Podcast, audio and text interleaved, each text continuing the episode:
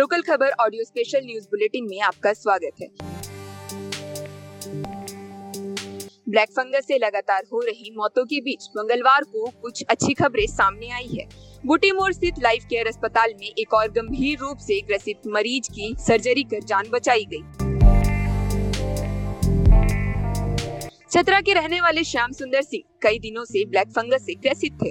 संक्रमण चेहरे के त्वचा तक पहुँच जाने के कारण कई अस्पतालों ने सर्जरी करने में असमर्थता पाई थी।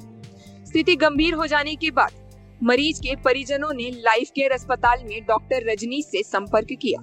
इस अस्पताल में मरीज़ का इलाज maxillofacial surgeon doctor Anuj Kumar, intensivist doctor Aftab और आई स्पेशलिस्ट डॉक्टर हेमलता की टीम द्वारा किया गया।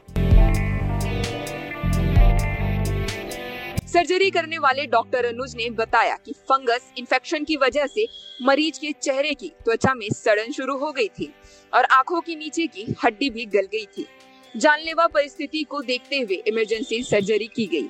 इस दौरान संक्रमित हड्डी तथा चेहरे के प्रभावित हिस्सों को हटाया गया